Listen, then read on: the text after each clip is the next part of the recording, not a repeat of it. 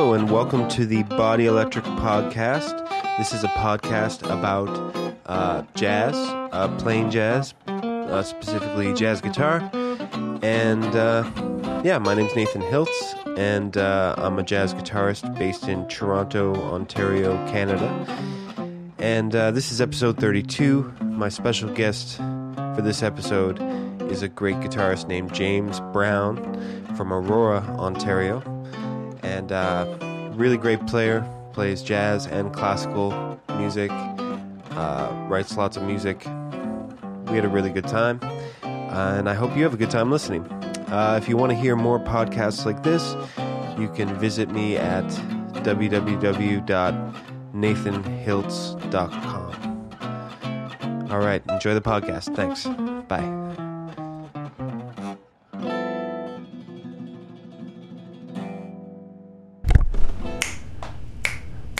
All right, I think we're on. We're recording. All right, James, how's it going, man? It's going well. Yeah, thanks for having me up Well, here. thanks for having me. Yeah, yeah, what a nice uh, town you have here, Aurora. Mm-hmm. I don't think I've been this deep into Aurora before. No, Yeah, and plenty of churches on your street. a lot of churches and a lot of trees and a lot of space and Yeah, yeah. yeah. And uh, maybe tell me about this home, like that you're living in. It's a historic property. It's like Historic farmhouse. Yeah, it was renovated about a year and a half ago. Um, the footprint was kept the same. Um, just everything's been updated Mm. and uh, yeah, this is Old Town Aurora, so it's it's Wow. it's sweet. Wow, so it would have been uh, a farmhouse in the middle of a field, I assume, at one time. Well, the town is pretty old, so I think I think all these houses were here around the Hmm. same time, so it would have been a village. right. Um, yeah. Cool. Yeah. Um, so I guess you have a bit of a commute when you're uh, when you're performing and, and teaching I do, in yeah. the city. Yeah. Luckily, the GO station is right down the street. Ah, so you beat the traffic that way. I do, yeah. Oh, cool. All right. So um, you know, I'm so glad to talk to you today and uh, and find out about what you've been working on. But uh, maybe in the first place, you could tell me a little bit about uh, how you started playing the guitar and uh, and sort of what your path was when you were a young guitarist. Sure, yeah. Well, like most kids, it was it was rock and roll. It was, or in my case, it was more heavy rock and roll, Led Zeppelin and um, the Beatles and Rolling Stones, and uh, Mm. so that attracted me to the guitar. I think I was in grade seven at, at school, and there was a guitar club at lunch, and I um, I remember my teacher Bill Lanza, whose whose claim to fame was he wrote a tune on the on the album that the Kings did. Remember that that, that album that uh, Switchin' to Glide, that famous tune. No, I don't know that one. It's Like a Canadian tune. Canadian yeah. band, and uh, anyway, Yeah. he, so he was a guitarist, and he had a couple of Gibsons, and so he started this guitar club in grade seven. And when I saw the guys gathering at lunchtime with these acoustic guitars, I just something about that was just it grabbed me. I had had to try it. Oh wow, So it wasn't long before I convinced my parents to buy me a six string, and and then I spent that year struggling to switch between G and C and just, Uh-huh. just basic chords, and Yeah. yeah, My book, when I first started learning, my book said E and A was the first two. E and A. but I think since then I started them on G and C. Yeah, yeah. cool. So um, from there, did you end up getting into classical guitar at that time? Uh, Um, not immediately. I started sort of, you know, taking a few lessons, playing, you know, playing some rock tunes, and uh, mm, um, but then I met up with a, a f- a friend of a friend um, who had been studying at, at the conservatory in Toronto. Um, I sort of met up with him, and he he was sort of telling me about what he was doing on the classical guitar, and it sort of intrigued me. mm. So that later on that year, I called up the conservatory and decided to sort of start taking lessons there. And there was something about nylon strings and finger style and, and just that whole learning the proper technique, so to speak. yeah. Um, and once I started taking lessons there, I had a great teacher named uh, by the name of Richard Bradley. Um, I just went heavy into classical guitar. Mm. You know, I dropped playing electric guitar and, and uh, steel string, and I just went dove into studying, you know, at the conservatory and Right. doing exams and, and, and doing that sort of thing. Mm. Yeah. Interesting. And uh, and so you, you kept on following that path uh, even into university, right? Yeah, I ended Uh, up going into U of T for classical guitar, and uh, Right. And you were doing the competition type thing. yeah, I did competitions and Yeah. Doing recitals and concerts and Right. sort of really doing it. Yeah. Yeah, and so was co- uh, did composition uh, was that always something that you had been involved with, or uh, was that more as you got into university that you started? No, I did. I did from the beginning want to write. I wanted to sort of, you know, I remember writing a couple of rock tunes for a, a rock band that I was in, and Mm. I was always scribbling down, trying to make up tunes or make up s- guitar pieces. But I didn't have the technique, I didn't have any theory. I didn't really know what I was doing. But uh, but the, the urge was always there. Mm. I think the classical guitar, the studies in that, kind of detracted me from composing. It did detract me from co- distract me from composing a little bit. Um, and then when I, when I got to U of T, I, I started to kind of I think as I was discussing later uh, earlier that um, there was a uh, I had a finger problem emerge. Yeah, yeah, you did mention Um, that. Yeah. What's now known as focal dystonia. Um, my right hand index finger stopped functioning 100%. It was a very, very minute change, but it kind of left me in a situation where I thought, well, this, maybe I should switch styles. Mm. Thinking to myself that if you play jazz, you don't have to have such a rigid technique. You don't have to have such a. You have to have techniques and other things, improvising ob- obviously, but um, I thought that there would be more leeway for myself in that. So I kind of got back into playing electric guitar, and, and composing suddenly became uh, an interest again. Mm. And was this uh, what age would this have been at that this uh, this 20 years old. Twenty. That's quite young. Yeah. Kind of injury. Yeah. 20 or 21 maybe. First year university. Yeah. Yeah. Okay. Interesting.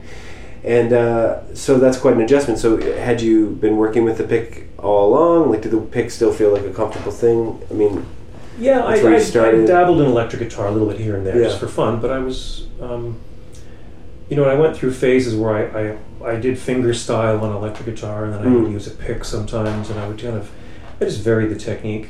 mm. Um, it's uh, you know I've always thought it very difficult to adapt fingerstyle to an electric guitar, especially in terms of single note lines. mhm. It seems like a wonderful thing to try to get to, you know, and I've even tried thumb picks and that kind of thing. Mhm. But I, I've never been able to seem seem to be able to conquer it. You know, like the the pick. I'm always uh, like uh, lost a lot of my technique or a lot of things that I could play when I go to fingers. You know. Well, I know what you mean. I, Yeah. I um, I actually was stubborn enough to try fingerstyle on electric guitar. I recorded my first two CDs I recorded. I did, I did finger style. Really. One of them was on electric on a Stratocaster, and one and the, the second CD was on a nylon string, all class all. I was stubborn. I wanted to sort of make it work and tried to make it work. And Mm. but I know what you mean. There's something about the simplicity of down and up picking Mm. and the the weight of it, and I think the feel Yeah. that you can't you can't match that with the fingers with the with your fingers. No. Something about No. the feel. Yeah. I wonder if sometimes the flamenco guys seem to have maybe a bit of an edge on that. Uh, you know, I, I think of uh, Lenny Breau when he played lines with his fingers sometimes, you know, how he could get, so, but still the, the character of them isn't as versatile as perhaps like what you can do with bebop with a pick. Mm-hmm, mm-hmm. Yeah.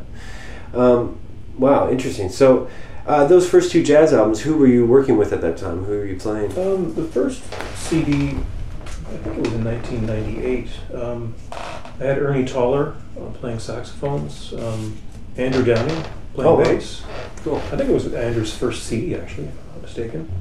He was, Wow. a, pretty, he was a young guy. And uh, John O'Bershin, Ah, yeah, of course. yeah, who played with Nojo for all those years. Yeah, yeah, of course. And with uh, Kenji Omae, and Dave Smith, uh, Right, that right. quart- that wonderful quartet. I Yeah. used to see them a lot when I was growing up. Hmm. Uh, that's cool. And so, uh, yeah, that's really interesting. And um, so on those record, like, so did you continue making jazz since that time, or like, Yeah, I was I was dedicated to sort of learning to improvise. I mean, it took me a long time.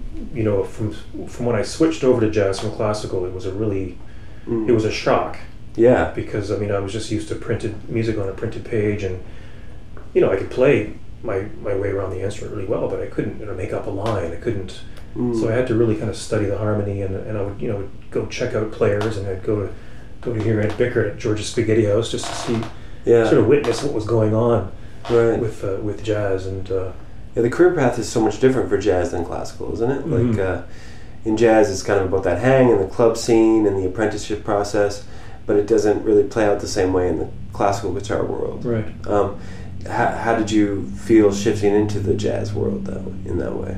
Well, it felt good. I mean, I, I enjoyed hanging out in, Yeah. the clubs and, and hanging, you know, and, and getting together with players and just set, doing sessions. And Yeah, I, I made a point of trying to play with different players, invite them over or go to their places. And I had a little club gig on in, in the West End of Toronto where every Wednesday night we would gather with a few players and we'd play. And Mm. So yeah, learning on the bandstand was uh, it was an enjoyable thing. Playing Cool. with people and, and uh, Yeah.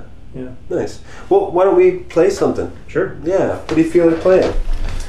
Um, I think we were talking about Falling Grace. Yeah, Steve Swallow tune. definitely.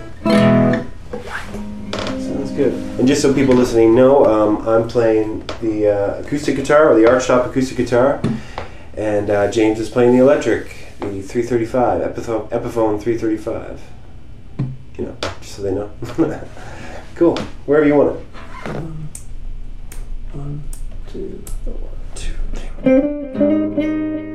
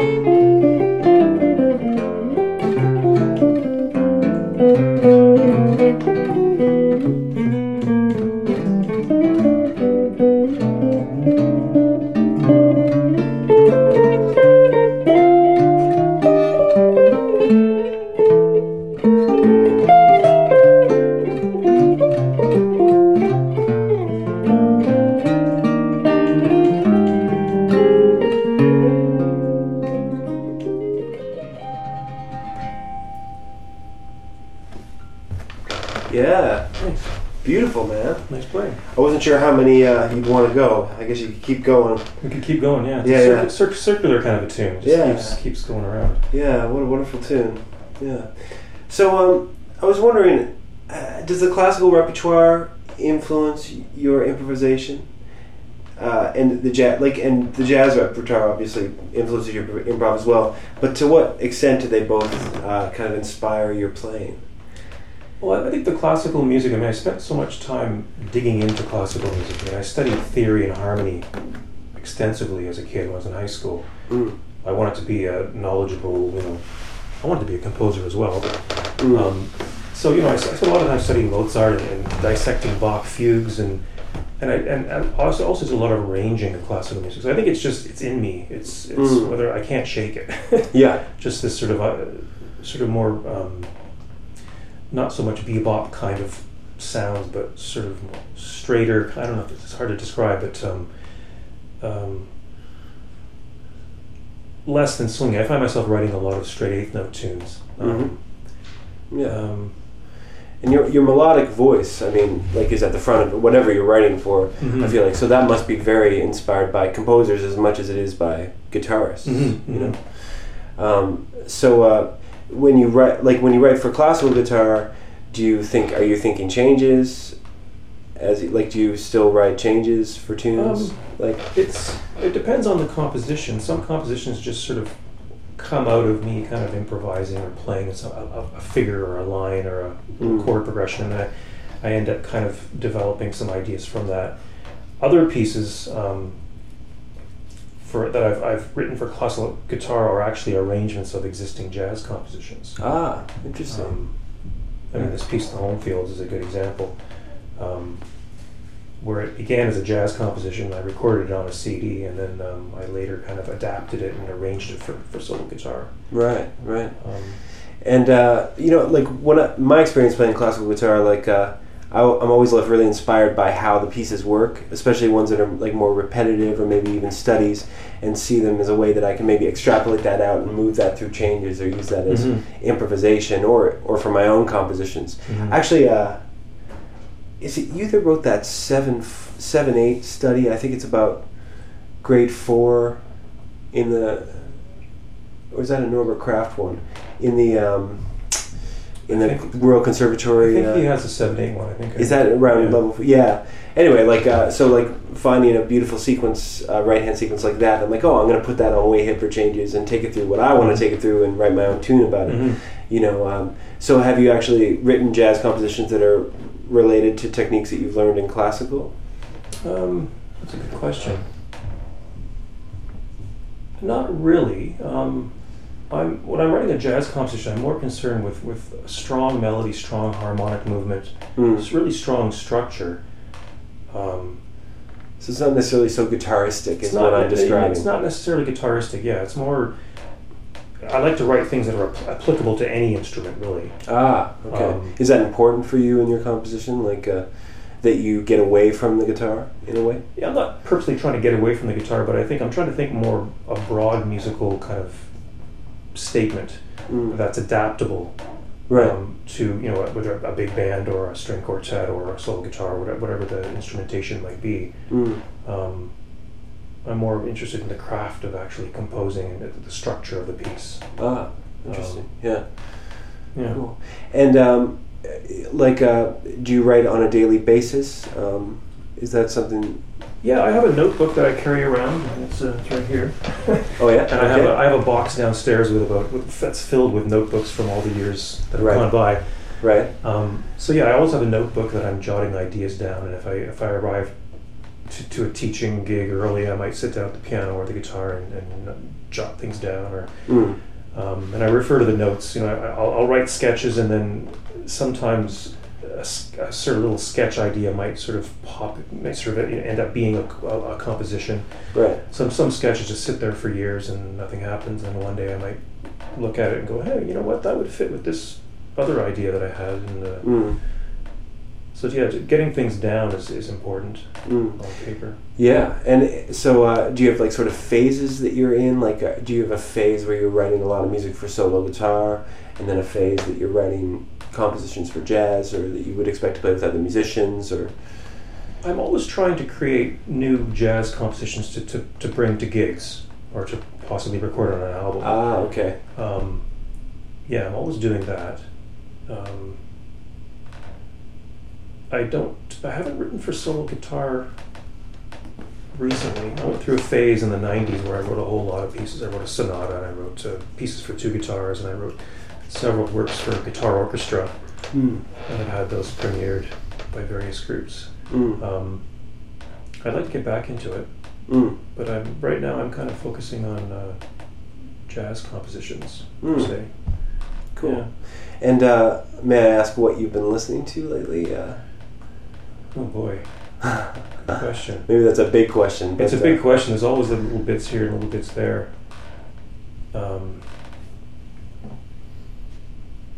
I can't think of what I've been listening to. lately. or or perhaps like um, what in the past like things that you've listened to that have been really important to you uh, in terms of your influences you know like uh, i could tell you a couple of mine like the velvet touch of Lenny Breau is one of my favorite albums of all time and like an album like that has really kind of directed the way i've practiced or what i've worked on you know in terms of hearing the country influence and wanting to investigate that and the classical influence and Mhm. and uh, then there's something like Wes Montgomery, Full House, or uh, the incredible jazz guitar and like his techniques that I've sort of been interested in emulating and Mhm. playing those sorts of tunes or taking that sort of approach to tunes. Mhm. So maybe in the past, like something that uh, music that's been maybe that sort of important to your development. Yeah, well, I mean, there, there are several key artists that I've listened to quite a bit. I mean, John Abercrombie was somebody that I kind of dug into quite heavily. Right, and I that goes along with the hand playing with the fingers too. Right? Yeah, he played. He, he he switched to playing with his thumb. He sort of Right. almost all thumb, I think. Oh, was okay, what he ended up doing. Okay. I think his compositions affected me too. He has a. I mean, I loved what he wrote on the various albums. Just uh, strong melodic compositions that have kind of a hook that just it, it, they, they make sense. Mm. Um, they're harmonically adventurous. I mean, I'm, I'm I've always tried to write things that were kind of outside just the normal two five one progression to find interesting, more interesting ways, Huh.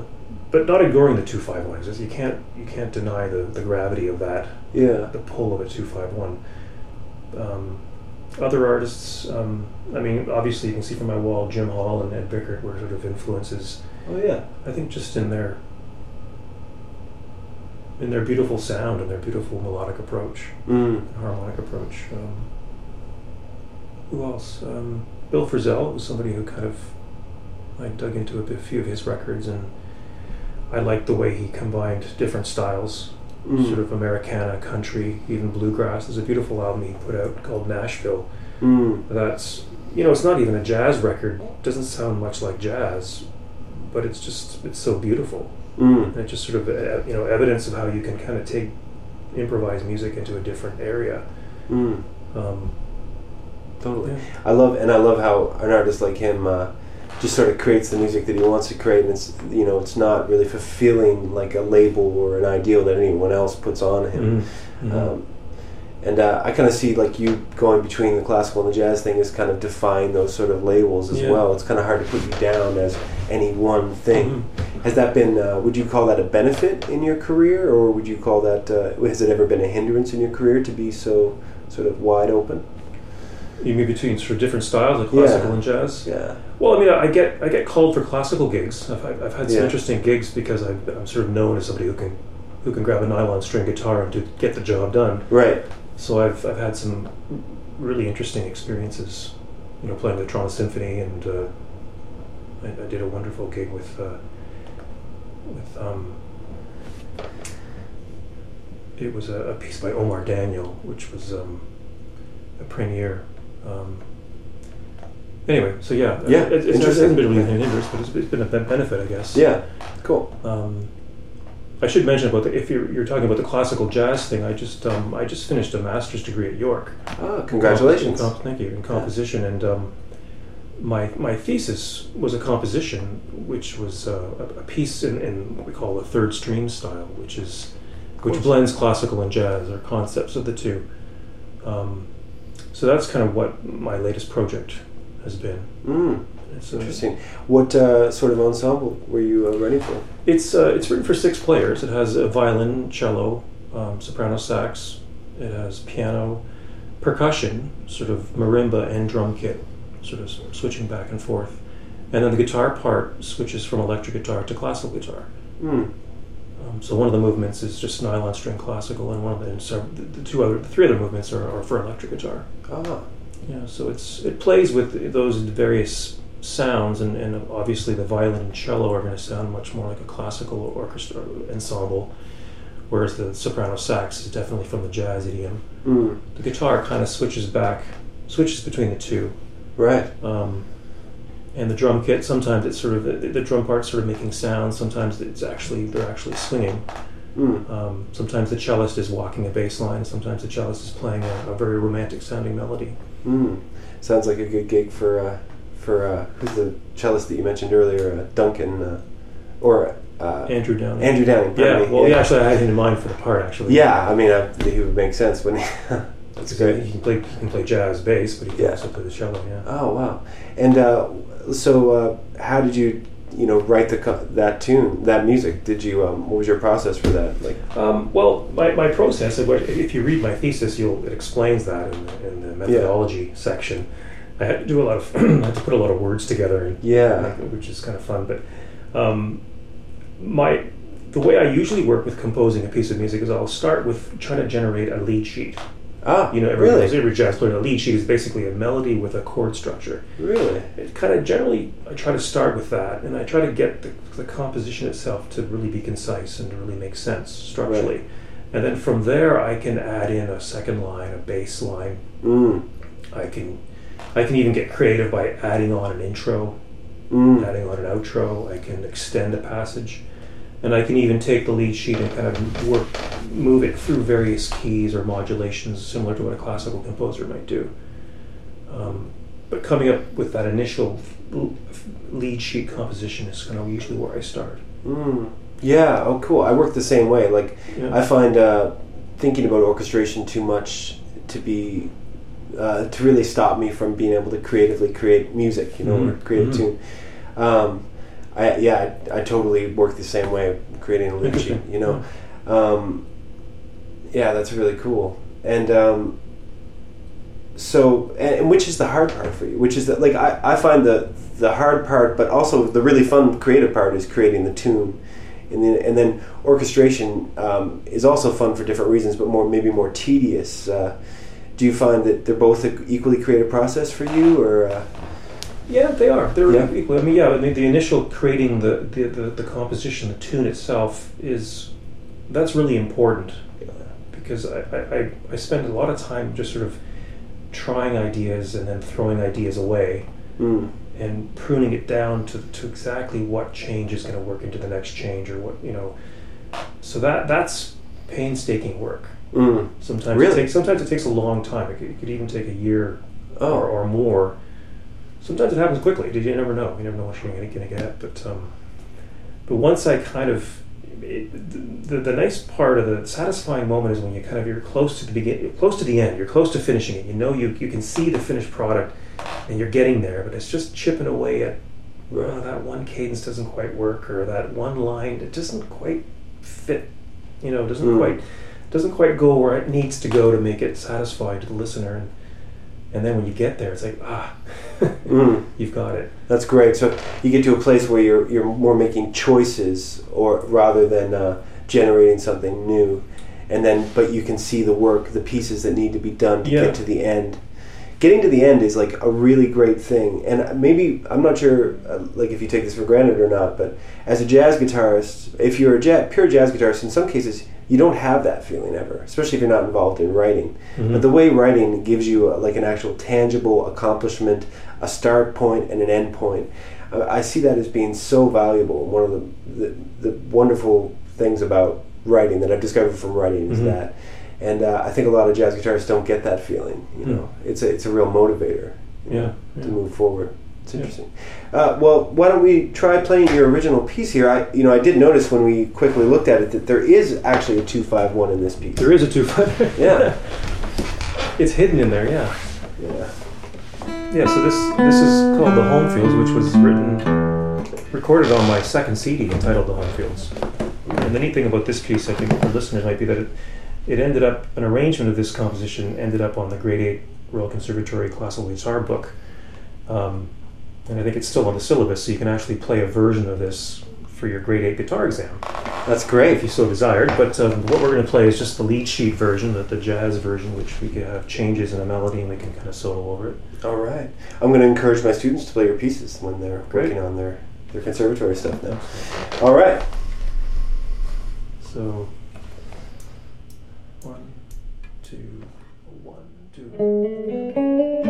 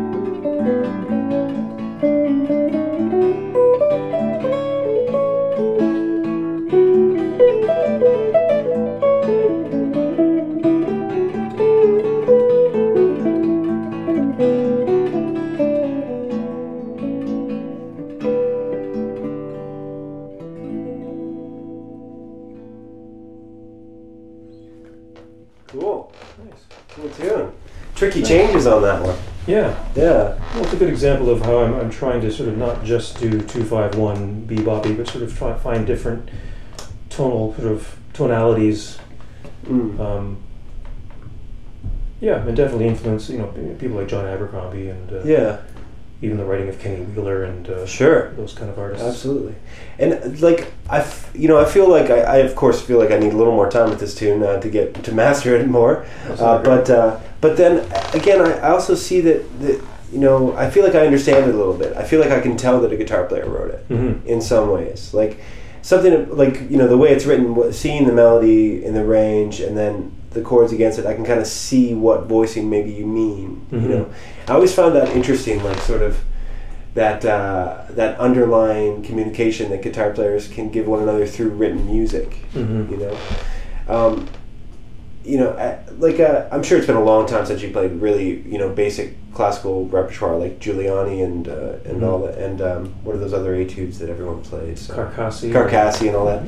But um, do you ever think about them as just guitar players? You know what I mean? Like we kind of put, I, maybe you don't do this, but uh, we, we think of them as these composers or these writers that have created these things, but we kind of forget that they're still guys with guitars or Mhm, people with mhm. guitars. You know, everything just. I, I do, yeah. I mean, I, I have a lot of, I have a number of classical guitar students. That's sort of, Yeah. I, I, I relive my classical days through my students these days. I don't, Yeah. I don't play it so much, but I, Yeah. enjoy teaching the material. Yeah. Even today, I was just, before you arrived, I was teaching a Giuliani sonata. Right. Oh wow. Cool. Um, and yeah, I, I try to remember that, you know, Giuliani was a concert guitarist.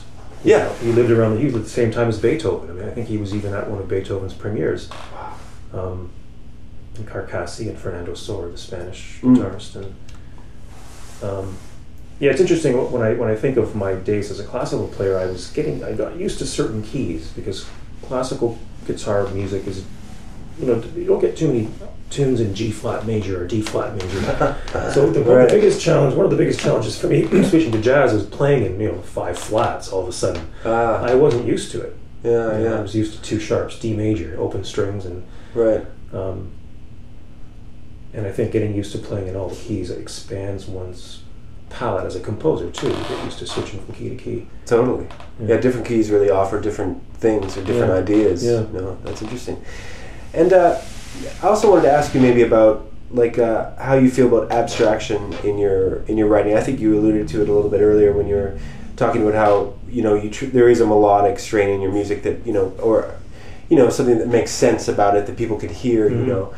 But uh, you know, abstraction is very interesting, and, and as you know, as I've grown older, I know I've come to like to listen to things that are maybe a little more out, and sometimes I like to push boundaries a little bit. Uh, so, uh, are you dealing with abstraction? Do you think about it, or do you just you just let it happen, or, or is that something that you're working on in any way? Um, you mean sort of experimental or playing more freely, or Yeah, well, yeah, or even you know you can be abstract on a standard tune too, right? I guess what I mean is, um, you know, like uh, sometimes there's expectations on us, you know, like uh, to be to play like something that sounds straight ahead, or, or Right. something that sounds modern, you know, Right. Or uh, you tell someone that you're you're playing classical guitar and they expect that it's might be going to be inaccessible music, right? or maybe they expect it's. I mean, there's other things that they expect it could be romantic Spanish music, you know, Mhm. depending on who you're speaking to. But Yeah. uh, sometimes there's, there's certain expectations that our listeners have, and uh, but also like you know interests that we have in terms of how we want to, you know, the music that we want to create. So I was just wondering Mhm. uh, what role abstraction plays in your in your music. Um, yeah, I mean, I, I think I'm trying. Uh, if I understand, I'll try to answer that question. Um, um, um, sometimes, if I'm on a gig and, and, and playing standards for a certain audience, I might feel obliged to sort of play more beboppy kind of things. Right. But I try. I, I consciously try to play on my own gigs as much as possible the way that I think I want to play. Mm. You know, which is sort of my concept, and I'm and I'm not afraid of kind of getting it, taking it outside. Mm. Um, I'm not sure if that answers. Yeah. Yeah. Yeah. Sure. Yeah. yeah. Um, trying to re- re- remain true to my own voice melodically and harmonically. Um, but there is pressure. There's always pressure on us. I think Uh-huh. we're performing is to you know who's in the audience. Is it what age group are they? Are they gonna are they gonna appreciate me putting on the distortion pedal and Right. really going for it, Mm. or is it maybe better not to do that? And I'm, I, I kind of I struggle with that a little bit. Yeah, me too. That's kind of why I'm asking you. Yeah, yeah, yeah. like, do you have the answer? I don't, I don't have the answer. Oh, damn. I remember being at a club once and there was a noisy table, and I remember putting the distortion pedal on to try to get them to be quiet. yeah. Uh, And what happened? I think it worked. I think, I think Nice. Good one. um, but but I guess I guess the answer is we should try to be true to our right. our voice, what we're trying to do. But Mm. sometimes that can be playing in an accessible way. Mm. I think being accessible to an audience and to a listener is important too, because you have to kind of. Uh, I hate to say entertain them, but you have to kind of give them something that they can relate to, and then and then take them a little bit out of that comfort zone. Mm. Maybe that's the answer. Mm. Use Totally. use the traditional kind of expectations as a as a lure. Mm. I, I really feel like Duke Ellington did that. You Yeah. know, I feel like he would have these swinging, catchy things, but then there'd be all of a sudden this turn, you know, Yeah. or this this element that is just so interesting. You know, I, I love that approach. I Yeah. think that's great. Yeah. Yeah. But I think in a few years I might just be like making whale sounds or something like that. I don't know. I haven't been into that stuff lately. I don't know. Hmm. That's cool, man. Uh, so, uh, this composition that you did uh, at the university, uh, any thoughts of uh, performing it or recording it, or has it been played yet? Well, I'm, I'm actually speaking with a film producer at the moment. We're trying to get some grant money together to do a um, to, to book a concert to, to premiere the piece with the group. And Andrew Downing is one of the players. I'm trying. I'm trying to get Dave Restivo from the West Coast to come in and play piano, and I think my friend Ernie Tollar's pegged to play the saxophone part. And um, but we're talking about instead of just sort of you know making a CD out of it, uh, instead of making a documentary film on the creation of the piece and kind of maybe dig into who I am as a composer and what led me to this this third stream suite. Mm. Um, and the more I think about it with this director, he's he's dedicated to sort of making a story out of it. Is my path as a musician has been literally classical guitarist switches over to jazz, f- tries to sort of do both and one camp or the other camp, and then eventually at the end of it all, or towards the end of it all, I, come, I, I go to York and do a master's, and then I write a third stream chamber suite, which is kind of it's almost fulfilling that that prophecy. Or You're done. I'm done. No, that's cool. When I hear third stream, I mean the names that come to my mind are like Billy Bauer, George Russell, Mhm. um, J.J. Johnson, um, all those guys in New York City in the 1950s. Well, yeah, And some some people even went so far to say that's dead. You know. it's interesting. Yeah, because whenever I remember mentioning the word third stream around the university, and, and I would get kind of puzzled or negative Yeah. comments. Oh, that's that third stream stuff. I mean, the big, the big, the big, the big people who were in the late '50s were Gunther Schuller and, and Schuller. John, John Lewis of the Modern Oh, Jazz yeah. They, they were they were friends, and they, they actually had a a concert society Mm. that would program, you know, Vivaldi next to Duke Ellington, or they would they would they would purposely program classical and jazz pieces on the same program, and then they they, they were both prolific composers, and they wrote tons of things for Mhm. for these third stream compositions, you know, like a jazz quartet with a string quartet added in, and Mm. I think the the day John Brown was hanged is the one that is most. Oh, yeah? mm, I don't. Do you know that one? No, I don't know. Okay. Sorry. Sorry to interrupt. and, then and Gunther Schuller, he, he would write 12 tone jazz third stream type pieces Yeah. where it would start off, you know, like this sort of bump and squeak 12 tone aleatoric, very, you know, out there. And it would eventually metamorphosize into a swing, so, swing kind of groove thing where the pianist, John Lewis, would take a solo Yeah. and then it would transfer, it would modulate back into this sort of atonal, 12 tone stuff. And so they really, I mean, I think it was interesting. You know, Mm. Whether you like it or not, or think it was a, a major style to be reckoned with, but it, I think it was just that they were trying new things. You Mm. know, I think there's some value in, in sort of classical and jazz, and Yeah. great I mean. I mean, I guess you do like. I guess you value this kind of collaboration between jazz and classical, and it's Mhm. happening with you. Do you think that that should happen more in our scene? Do you think there's a way that we can connect more uh, in uh, in the world? Probably. I think that the challenge is that the, you know classically trained musicians are, from my experience, they can they can be close-minded to the the, the concept of improvisation. Mm. Rightly so, because they're not they weren't trained. They weren't trained in. it. I know, having lived it. I mean, I wasn't. I was there was a time where I wasn't trained to do it, and it was daunting.